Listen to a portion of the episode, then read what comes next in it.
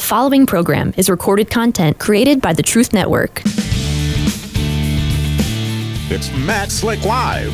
Matt is the founder and president of the Christian Apologetics Research Ministry, found online at carm.org. When you have questions about Bible doctrines, turn to Matt Slick Live for answers. Taking your calls and responding to your questions at 877 207 2276. Here's Matt Slick. Everybody, welcome to the show. Hey, hope you had a great weekend. And by God's grace, we'll have some good calls and hopefully good conversations. So may the Lord bless you and bless them and the callers. And if you want to give me a call, all you got to do is dial 877 207 2276. Uh, listen to Matt Slick Live. Today is, uh, let's see, December 18th, 2023 for the podcasters. All right. And for the people who like to listen. So there you go. All right, just checking stuff out. We have nobody. Let's see. Yep, nobody waiting right now. Now, just so you know, uh, I'll be off. Um, no radio. I'll give the dates. We're just going to take, uh, you know, Thursday, Friday off, and then Monday, Tuesday off. So I have a one, two, three, four, five, six days off. And uh, so we'll be on today, full hour today, and uh, also tomorrow and Wednesday. So if you have comments or questions and you want to give me a call. All you got to do is dial 877 207 2276. All right. If you want, you can also email me. All you have to do is uh, just email me at info at carm.org. Info at carm.org. And uh, just put in the comments there, put uh, radio comments or radio question or something like that and uh, I can get to them. And uh, since it's so close to Christmas and people are out shopping, it often is the case that we don't uh, don't get that many calls. That's okay. Let's get to some uh, let's see some emails. Which resources would you recommend to refute the notion of single predestination? Thank God for all that you do. Um, well, I would go to uh, let's see Romans nine uh, nine through twenty three and also Proverbs 16:4. Now, single predestination is the view that God only predestines uh, the elect into salvation. Double predestination is that he predestines the non-elect to go to hell. And so it's a debated topic within the Christian faith because there certainly is evidence that God predestines individuals. I mean, that's just how it is, and I know people don't like it because God is the blonde haired, blue eyed Caucasian surfer dude dressed in a woman's nightgown. And uh, he wants everyone to be saved, and, and so he wouldn't predestine people because that's what they've been taught. And they don't understand biblical theology. Sorry, they don't. But uh, so there's that. And um, we have the verses uh, that seem to suggest that God has ordained certain people for damnation. And those can be found in Romans 9, 22 to 23, which I'll just go ahead and read. Uh, because it's just, you know, I'm just saying this is some of the stuff that is used for that reason. And if you want to be dismissive of it, you can. But uh, what does the scripture say? I'm not saying I affirm or deny either one of those positions. I'm just saying, well, these are the, uh, the verses used. What if God, although willing to demonstrate his wrath and to make his power known, endured with much patience vessels of wrath prepared for destruction? And he did so to make known the riches of his glory upon vessels of mercy, which he prepared beforehand for glory. So these two verses, Romans 9, 22 and 23, are pretty strong in the issue of double predestination, and God predestined some to heaven and some to hell. And then you can go to uh, Proverbs uh, 16, for the Lord has made everything for its own purpose, even the wicked for the day of evil. So there you go. There's some stuff right there for those some of the resources. Now there are comments about uh, this kind of stuff. Uh, will God ever do that kind of a thing? And Romans 9, people say, no, it's about nation groups, not individuals. And that doesn't work if you read the context. So uh, there, let's just say that there are there are arguments for and against, but I'm just saying those are the verses used. In fact, I got another set that might be uh, might be interesting. For truly, this is excuse me, Acts four twenty seven twenty eight. For truly in this city there were gathered together against your holy servant Jesus, whom you anointed, both Herod and Pontius Pilate, those are individuals, with the Gentiles and the peoples of Israel, those are people groups, to do whatever your hand and your purpose predestined to occur. So he predestined people to do bad things. And uh, this is theology. Does it mean that God himself caused it? No, because predestination uh, can be of things as well as people. God ordains whatsoever shall come to pass. A lot of people don't don't like this. They, they just don't like it. They prefer the simplicity of it's all up to you and your free will, and uh, all you got to do is just uh, give somebody the right answers, and they will believe the truth. It's just of their free will.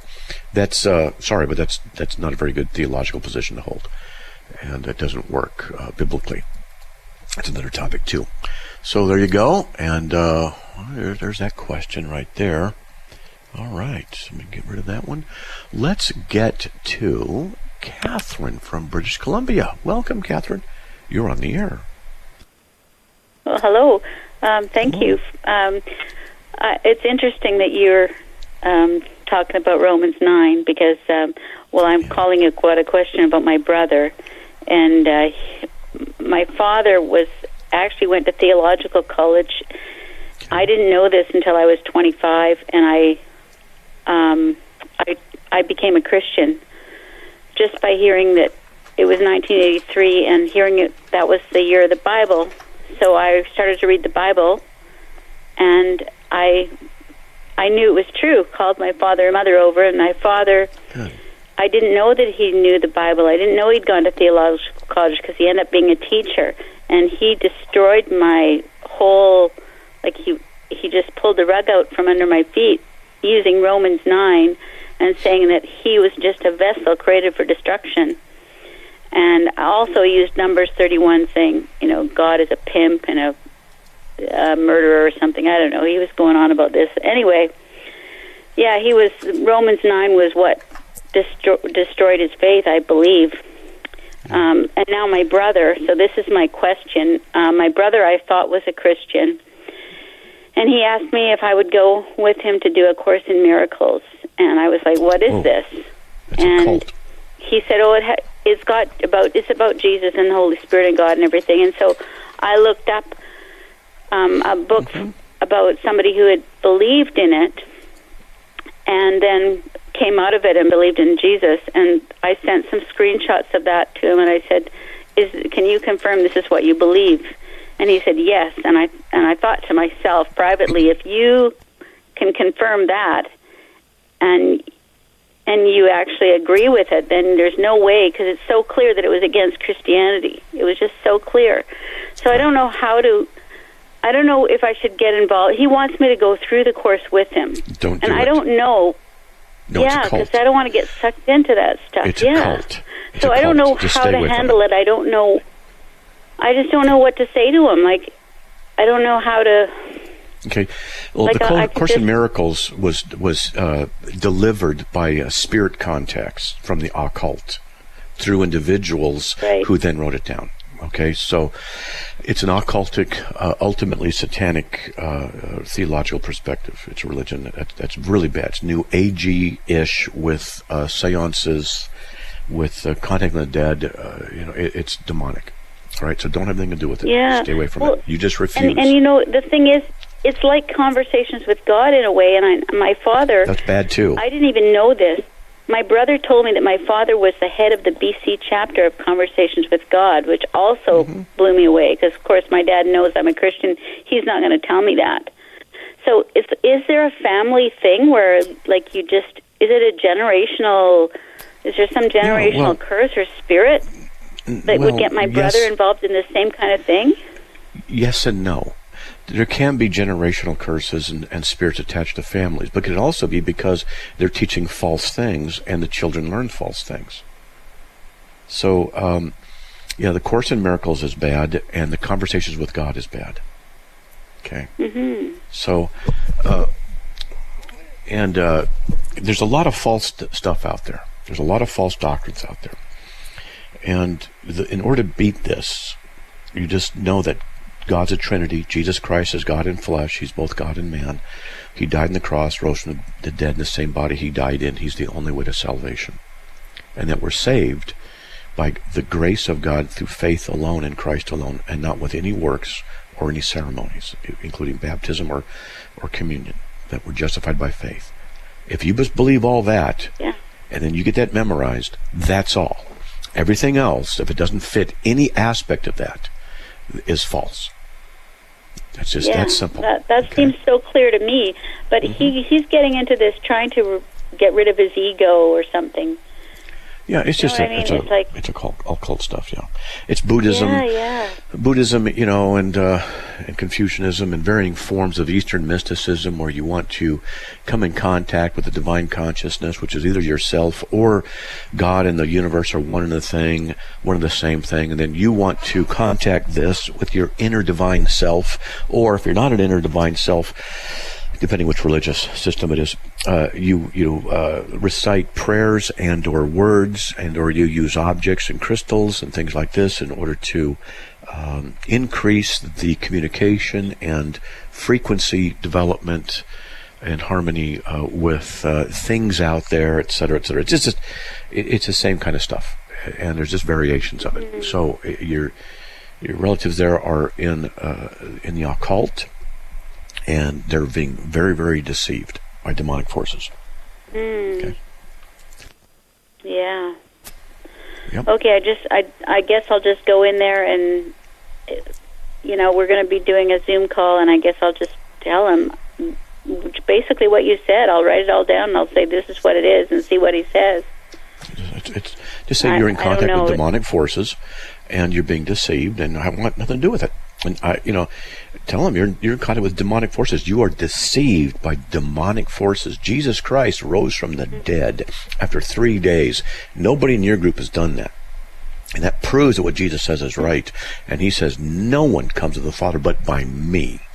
So you have to go, well, we believe in Jesus. In the Course of Miracles, we believe in Jesus. Yeah, yeah, yeah. yeah. Jesus is the ethereal presence and incarnation of this or that. And it's just, yeah, you know, don't trust what he has to say about Course of Miracles, the non Christian Yeah, he actually told me that he was because he, was a Christian. He was reading his Bible, and he actually told me when that at first he was a bit afraid because it says in the Bible, you know, that there are many false Christs. You know, saying I'm mm-hmm. here and I'm there, and and so he was a little bit worried about getting into it. But then when he he explored it and he found, oh, it's really not that bad. You know what I mean? So he he, got sucked into it slowly, and mm-hmm. that's he's kind of why. I don't want to. Yeah. Mm-hmm. Go into it with him, but gee, I, I I care about him. I don't want him. I want to. You pray. I want. I don't want to blow it. I want him to come out of it, no, but no, I don't know how to do it. You can't. Okay, I can tell from what you're saying you're not really grounded. You're not really sure about a lot of things. My advice to you is stay as far away from that as you can. You get grounded in the Christian faith. You understand what the Christian faith is, and you pray for His salvation. But I have to also ask or, Yeah. or uh, tell you that if you do that, uh, that there's you know the possibility that uh, your life might get a little bit uncomfortable uh, because you're praying against demonic forces, and they won't like that. Oh yeah, So I've just- rebuked those forces. I've come against. no, no, no, no, no. Wait, wait, wait, wait, wait, wait, wait, wait, wait, wait, wait, wait. People do I've that. They rebuke for forces. Well, hold on. Don't address and don't pray to demonic forces and rebuke them. Don't do that. Oh, okay. Okay, let me, we got a break. Let me explain why that's bad. And a lot of people do it. A lot of people in Christianity pray to the devil as they rebuke him, and that's not good. So hold on, and we'll be right back after these messages. Please stay tuned. If you want to give me a call, 877 207 2276. We'll be right back.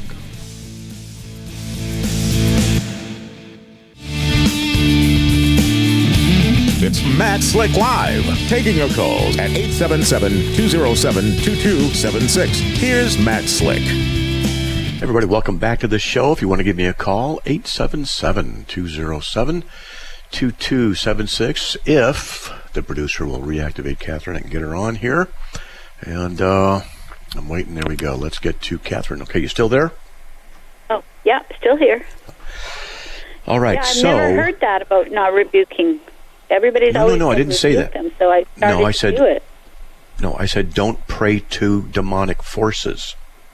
You can rebuke them by by praying to Jesus, asking Jesus Okay, to deal with them and Jesus to rebuke them. You can do it that way. Don't pray to demonic forces. Don't pray to the devil. Devil, I'm talking to you. Blah blah blah. Don't do Well, that. It's not. it- Well, what if? What about not praying to them but speaking to them? Is there a difference? Don't Like I rebuke speak you. to them. Okay. Satan. Don't. You're you're praying to them mm. by doing that. That's a that? prayer. Oh, Don't. oh, I did not do know that. Okay. Okay, don't do Okay, that. Don't pr- don't pray to demonic forces. Don't speak to them. If they're in front of you, manifested, that's different. But don't Okay. pray to them. That's praying to them. And so Okay, many I don't wanna Christians are that. taught that by by ill-informed, ignorant ministers in the pulpit. You know, you can pray. Oh, you talk to the devil. You just tell him. No, you never does it say that in the Bible. Never. Too many people just don't believe the Bible. Okay. So, you're, if you want to rebuke the enemy, do you know what you do is you say, Lord Jesus, I come before you. There is a problem here, and you list it out, and he already knows, but you do that, and you say, Lord, would you please rebuke the enemy? Would you please stop him from whatever it is? That's what you do. Oh, okay. Good. Okay. All I'll right now. do that. Yeah, so Michael the archangel was in direct contact with the enemy, uh, and he was talking to the devil. And he said, "The Lord rebuke you." Okay, so Mm-hmm. that's what you got to do. All right, you don't pray to demonic forces. Don't address them. You talk to Jesus. thank you. Okay. All right. Okay. Well, good. Okay. All right. Thanks very much. I really appreciate it. Bye You're bye. welcome very much. God bless. All right. Hey, uh, we have uh, three open lines if you want to give me a call 877 207 2276. Prashant. Hey, buddy. Hey, man. This is your first time calling? Mm, No, I think it might be my second or third time, but um, uh, it, it, it's been a, it's been too long, Matt. Um, uh, hope you're doing well, brother. Uh, I guess wanted to ask you a question regarding regarding Tucker. Uh, so Tucker Carlson, uh, who uh, has also spoken to David Grusch um, recently. uh, He launched his own like Twitter show. Um, uh, Interviewed so- who? He launched his own like show on Twitter. Tucker Carlson. I know. Interviewed who? D- uh, David Grusch some time ago. David Grusch, Grusch. was um, Okay. also went through the uh, congressional te- uh, testimony where um, he's UFOs. Uh, at least in this in this past year has been the highest profile um, government agent that has come um, to the forefront with, with, with respect to the, the UFO issue. And this is from five days ago.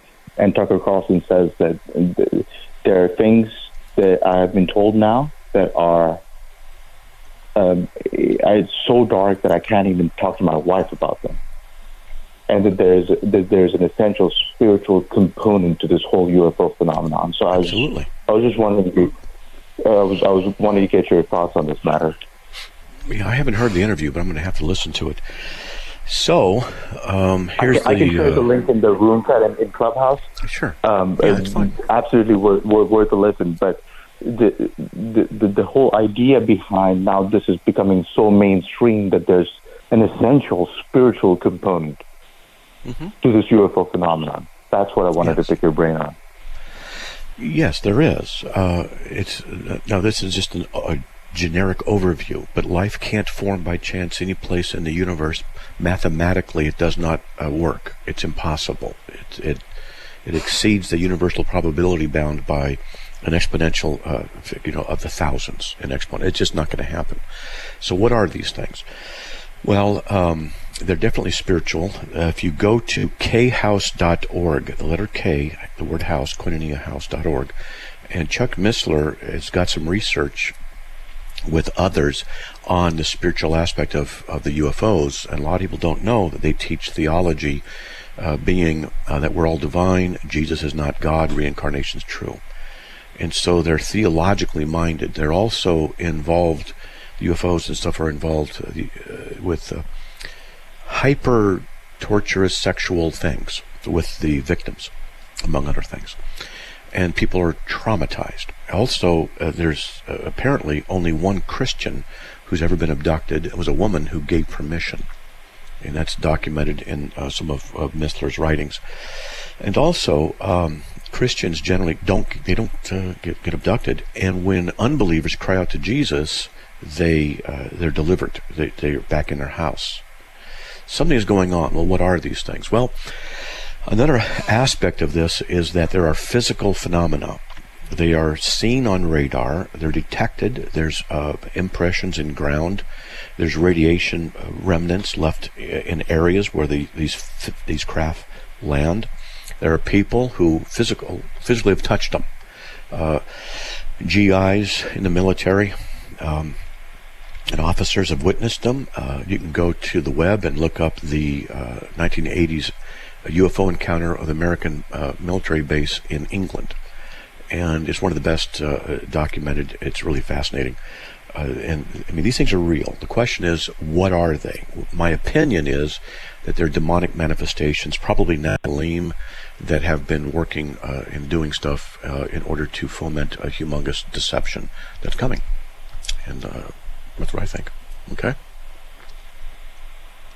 Oh, uh, uh, definitely appreciate that, and, and, thank you for bringing up the Nephilim as well, which is big.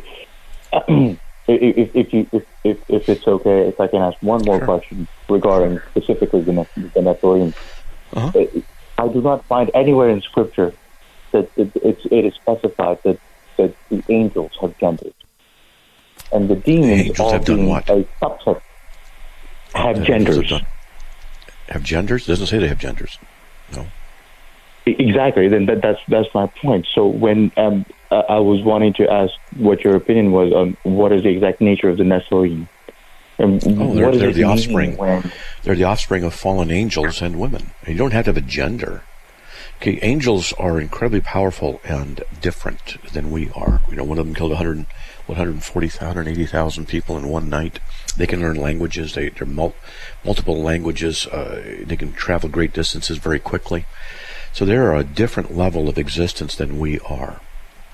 And um, if you go to, for example, in Genesis chapter 6, uh, it says that the Nephilim were alive in those days. And then verse 6, or excuse me, verse 9, uh, these are the records of the generations of Noah, a righteous man, blameless in all his generations. All his ancestry is pure. So um, it looks like that what was going on is that after Adam and Eve were born, the fallen ones uh, sought the uh, women and had relations because he can manifest in human form. And we can, because the Bible says we can, you know, there's angels who walk around. We can't even tell they're not people. So they have this ability. Now we've got a break coming up, and I'll, I'll expand some more and some stuff and show you some more stuff. Hey, folks, please be uh, entertained, and we'll be right back after these messages. Please stay tuned.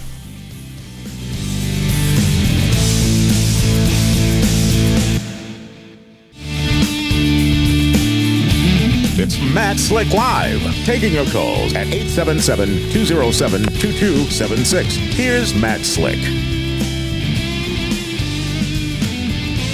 Gonna do? Oh, that's right. They had to step away from the. There we go.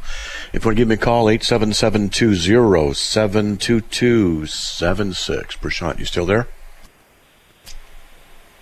Uh, yes, sir. Um, I, I, think we, we wrapped up here pretty neatly. So, uh, Sorry, what? For, I'm sorry, I couldn't. I think I think we wrapped it up pretty neatly. Uh, thank you for for your insight. Well, there's more info though. I'm going to show you some some more stuff in the Bible though, if you, if you want to hang on. Oh, I would love okay. to. Yeah.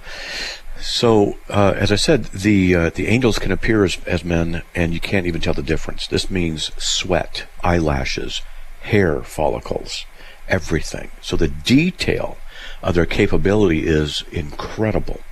Now, people say, well, they have to be have a gender in order to. No, they don't. If they can manifest hair, they can manifest genitalia. Now, can they fertilize an egg? Well, we don't know how that works.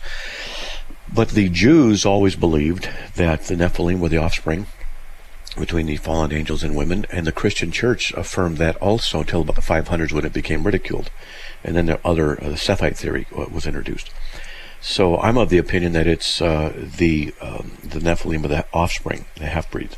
And one of the clues is Genesis 6 9.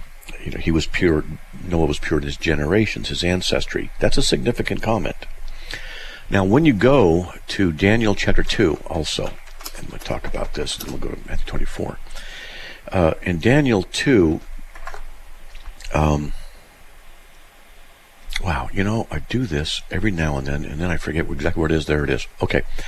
So, Daniel 2 is the vision of the future given to Daniel with the uh, statue, Nebuchadnezzar's statue is there, excuse me, and um, uh, it, it, the top is gold, and then you know it turns to silver, then iron or uh, iron. bronze, and then iron. Bronze. And the iron and the clay are mixed, and some think that's the last days. But at any rate, Daniel two forty three, and in this that you saw the iron mixed with the common clay, they will combine with one another in the seed of men, or with the seed of men, but they will not adhere to one another if they are combining uh, with one another in the seed of men, they are not people. You see? They will combine with the seed of men. That means there's a different object. So something else is going on. And it looks as though this uh, prophecy is about the end times. Now, when you go to Matthew 24, uh, 30, 37, For the coming of the Son of Man will be just like the days of Noah. Now, I'm going to do a little bit of teaching here, so I don't know if you want to hang on or not, but uh, it's up to you. No, absolutely. Um, all right. I'm all yours. So okay, so I'm going to just put some stuff together that might shake people up. So I'm going to do is, is I'm going to read the text, but I want to tell people beforehand. If you've heard me say this before, if you've listened for a while, but for the newbies, when it says two men in the field, one is taken, one is left, that is not the rapture. The rapture is talked about a different place. This is not the rapture. This is about the wicked who are taken. And this is important, and I'll explain why in a second. So I have Matthew 24 uh, up on my screen, along with Luke 17 up on my screen and it says uh, for the and uh, basically what I do is I, I just show the parallels. I teach people this. I say this is what it says in both of them. It's not exact word e- evening uh, equality, but uh, it's, it's, good enough. They're very very similar. As it was in days of Noah, so shall it be the days of the coming of the Son of Man. For they were eating, they were drinking, they were giving in marriage till the day that Noah entered the ark, and the flood came and took them all away, is what Matthew 24 says. But Luke 17 says the flood came and destroyed them all. So the ones who were taken are the ones who were destroyed, and the ones who are destroyed are the ones who are giving in marriage, etc. That's what and uh, living it. They're wicked. And in Luke 17, they ask Jesus, where are they taken? And he answers the question. He says, where the body is, the vultures gather. Now, this is really fascinating because if you go to if you go to 1 Thessalonians 4, 16 through chapter 5, verse 2, it says, For the Lord himself will descend from heaven with a shout, with the voice of the archangel, and the dead in Christ shall rise, and we shall be caught up together and meet him in the air. We shall always be with him in the air. Now, um, as to the, and he goes on and says, you know, therefore comfort one another. As to the times and the epochs, brethren, you have no need of anyone to teach you, for the day of the Lord will come like a thief in the night. So that day of the Lord come like a thief in the night is the rapture, the return of Christ. The Lord himself will descend from heaven with a shout, with the voice of the archangel. And the dead in Christ shall rise first. That's the the the, the resurrect the people who've died in the faith are going to be resurrected first. We who are alive and remain shall be caught up together to meet him in the air. So that's the rapture. So the rapture occurs but it says it's concomitant with the day of the Lord that comes like a thief in the night. When you go to 2 Peter 3 9, it says something, uh, verse 10, excuse me. I'll read it to you, and I'll get, I'm going to put this together. I'm trying to do it quickly so that all these ideas are still in their head. Uh, the day of the Lord will come like a thief, in which the heavens will pass away with a roar, and the elements will be destroyed with intense heat and the earth and its works will be burned up. So the day of the Lord comes like a thief in the night is the rapture. The day of the Lord comes like a thief is the new heavens and new earth. They're almost identical phrases. And this is the only two places in the entire Bible where these phrases are used. The day of the Lord come like a thief. And they're describing the same day. The rapture, the return of Christ, and the new heavens and new earth. This is significant. Now, if you go to Matthew 13, oh, excuse me, I'll do this, uh, Matthew 12, 22 through 32, it talks about blasphemy of the Holy Spirit. And Jesus says in that pericope that the Holy Spirit must first be, I mean, the uh, devil, excuse me, must first be bound before you can cast out demonic forces. He was casting out demonic forces, so therefore, the Holy Spirit's bound. That's the logical, that's nece- logical conclusion necessary for right there. And so, if you blaspheme the Holy Spirit, you won't be saved, you can't be saved, etc. So, um, and uh, he, Jesus says, whoever speaks a word against the Holy Spirit will not be forgiven, uh, but whoever speaks against uh, oh, son, of, son of man shall be forgiven, but against the Holy Spirit will not be forgiven, either in this age or the age to come. There's only two ages, this age and the age to come. This is significant. I'm putting all this together because Jesus says that the ones who are taken, two men in the field, one is taken, one is left, are the wicked. They're taken to a place of destruction. And the blasphemy of the Holy Spirit won't be forgiven in this age or the age to come. Now, what I'm going to do is go to Matthew 13. Because in Matthew 13, there's the parable of the wheat and the tares. Starting at verse 24, the kingdom of heaven, heaven may be compared to a man who sowed good seed in his field. And then we know the rest of it. The enemy sowed bad stuff. And they said, Should we tear it up?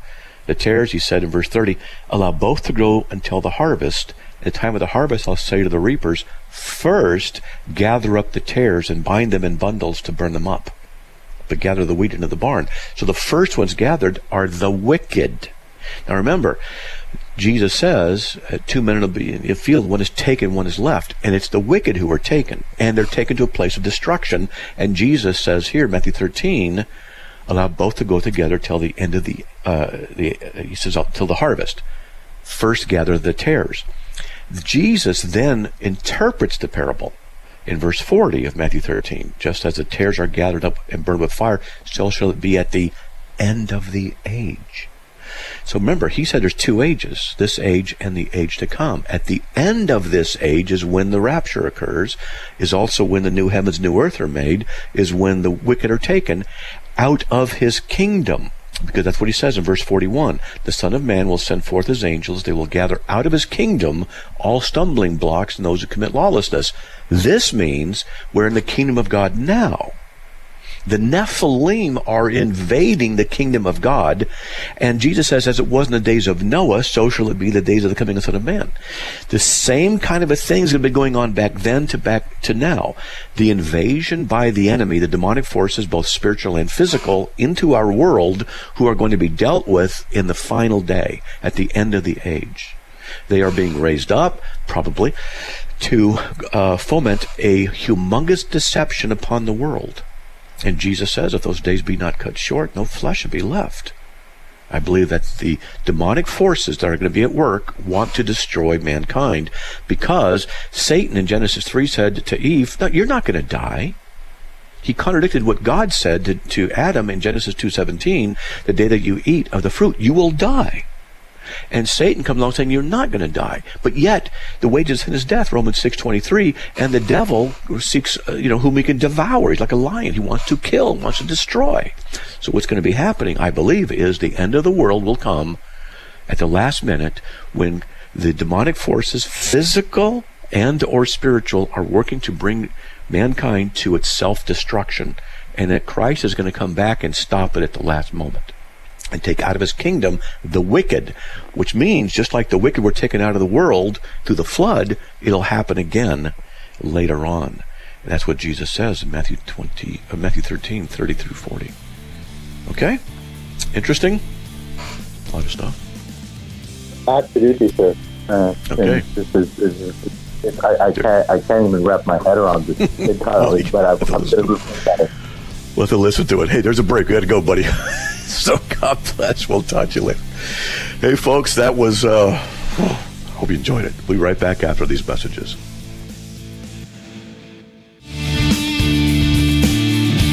It's Matt Slick Live, taking your calls at 877 207 2276. Here's Matt Slick.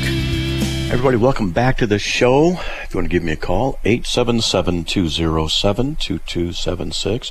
I just want to let you know that we're having a matching uh, funds drive, match end of year matching funds drive. Whatever you donate to the ministry will be doubled. Uh, praise God for that.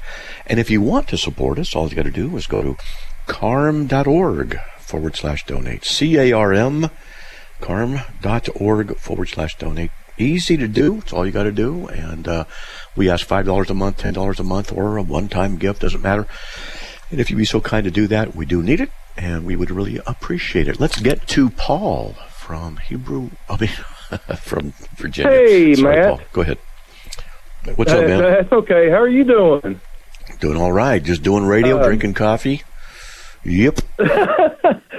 hey, uh, I, I still can't get into the clubhouse, but I thought this question might be appropriate for um, okay. everyone. So, when I, I was in Israel for a while and um, uh, had a great time, met a lot of wonderful people, but I also met a lot of people that were, well, I, I didn't know how to deal with them. They um, were professing to be Christians, but they had a lot of strange customs. They were, the men were wearing tzitzis and you know all they want to talk about is the Torah and being object, uh, being observant of that, and uh, keeping the feast days and and um, I, I really I met some some of the guys. I met a guy from the UK that was just a really kind, good, genuine gentleman, and he was trying his best to get me involved in a group he was with.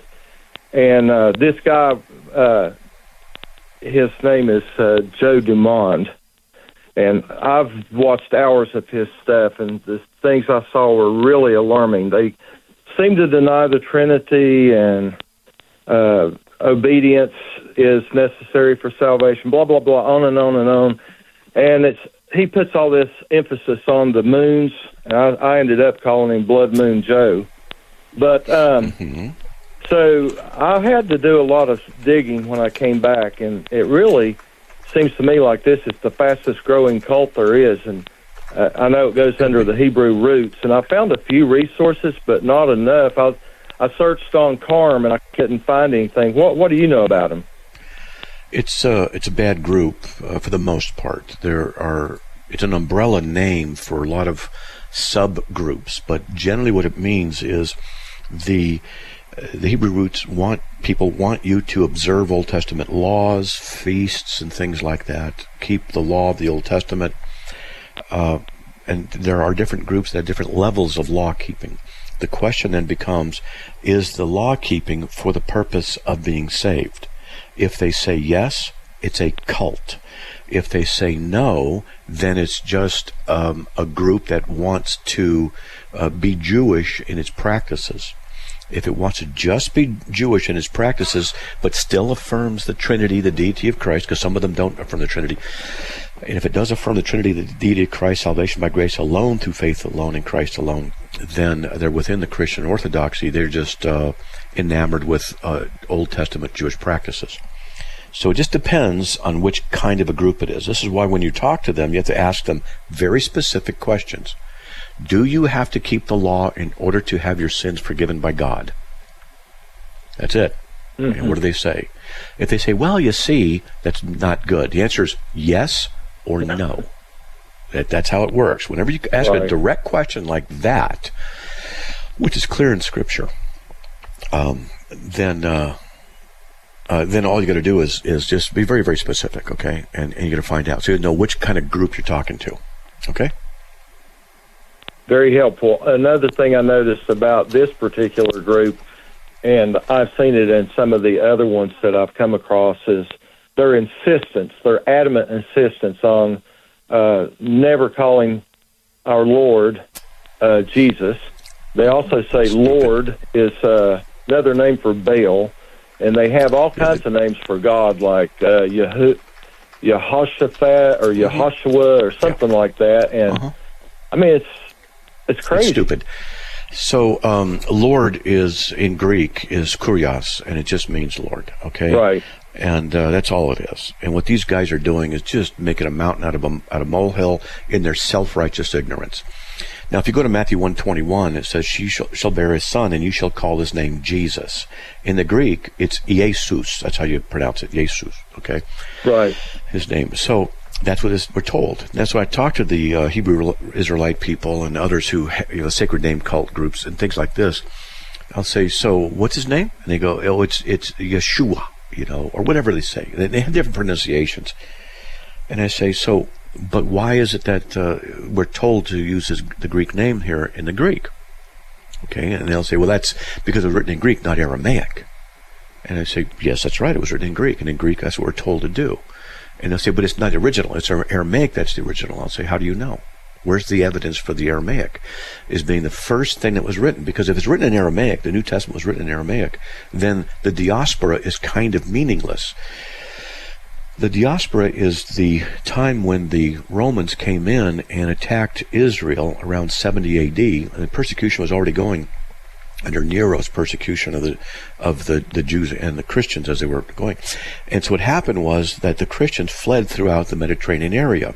This is important because historically speaking, about 300 years earlier, Alexander the Great had come through the whole Mediterranean area and conquered, and he made Greek the national language. It was the lingua franca.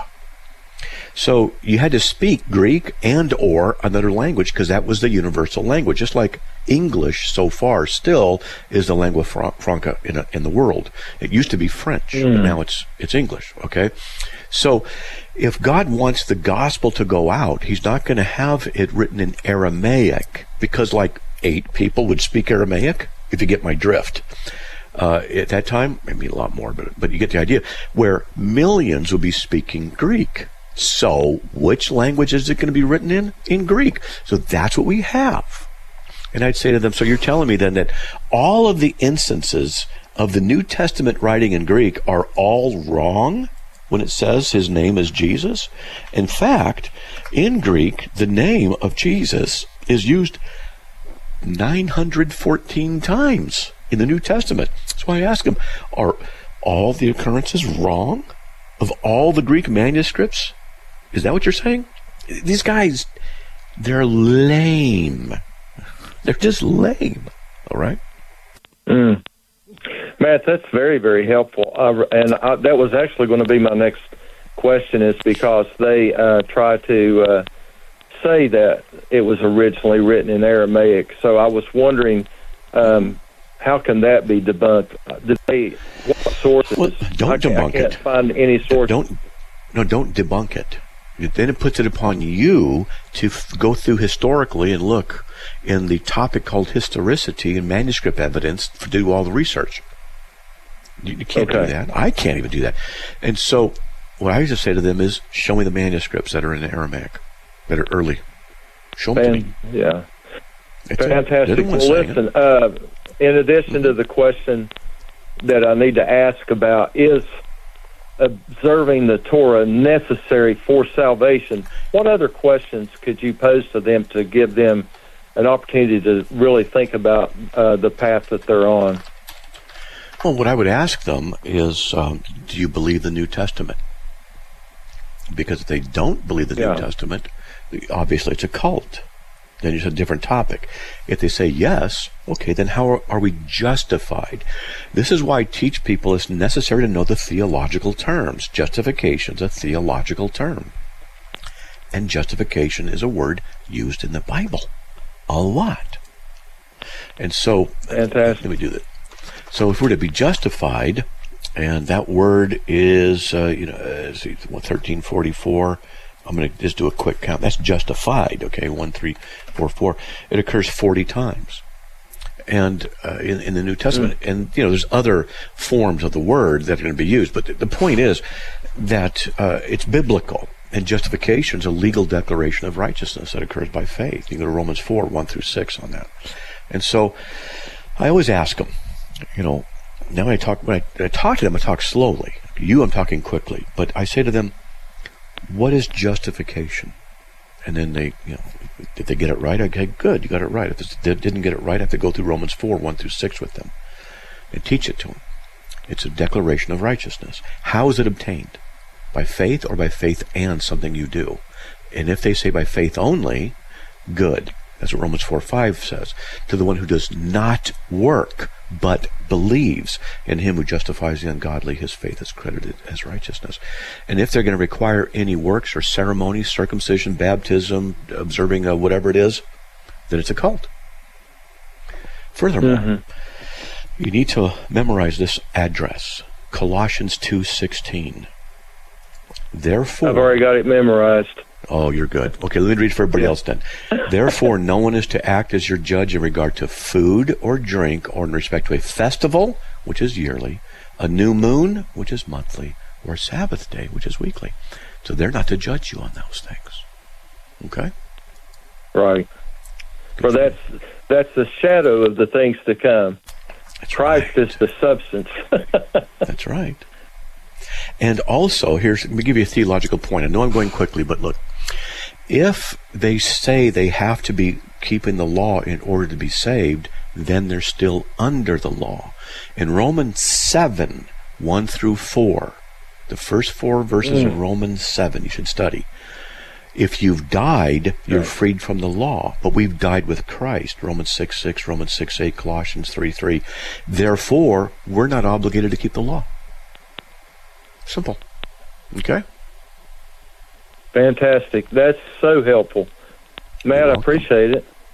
Hey, you're welcome, man. God bless. No problem. I deal with these guys a lot, or, you know, and variations a a lot. Okay? It's a cult. Okay. All right? Yeah. Okay. All right. more. All right, man. God bless. Okay. God bless. Bye bye. All right. Now let's see. We've got enough time, I think, uh, for Clarice, Second Peter uh, topic. Let's go. We got about two minutes in the show. What do you got? Um, I probably need more than that. So, um, do you have an Okay, well. after show? do you have an okay. after What do you got? show? Yeah. hmm Okay. Uh, and Second Peter, I just want to know what you believe the Bible teaches in Second Peter two, verses say eighteen through 21, 22. Do you believe that that is teaches that a person can lose their salvation? No, we can't lose our salvation. Jesus says in John six thirty seven through 40, will the Father is that he lose none. And so he can't lose any. Well, I know this. I'm just asking. I know this. I agree 100%. I'm just asking for you, your interpretation of Second Oh. Peter 2, verses 18 through, say, 22. We'll have to do that in the after show, okay? Because we're obviously not going to have enough time to go through all those verses, but they can't contradict what Jesus already stated. He says, "Will the Father that He Uh, right, none." So, right. Yeah, yeah. We'll get that after. I after agree show, with that, Okay, but good. which is how do I get on the after show? Well, uh, I'm not sure where you are, but uh, what you can do is I'm in North Carolina. Yeah, I'm, okay, sorry. Just go to rumble.com forward slash Matt Slick Live. Rumble.com forward slash Matt Slick Live, and the URL will be pasted in there. You get in there and just say, hey, where's the URL for the after show? And they'll, they'll give it to you, okay? Okay. We got Oh, okay, great. Thanks a lot. all right. Well, God bless. Hey, folks, there you go. That was a quick hour. May the Lord bless you by His grace. We'll be back on there tomorrow, and we'll talk to you then. Have a good evening. God bless.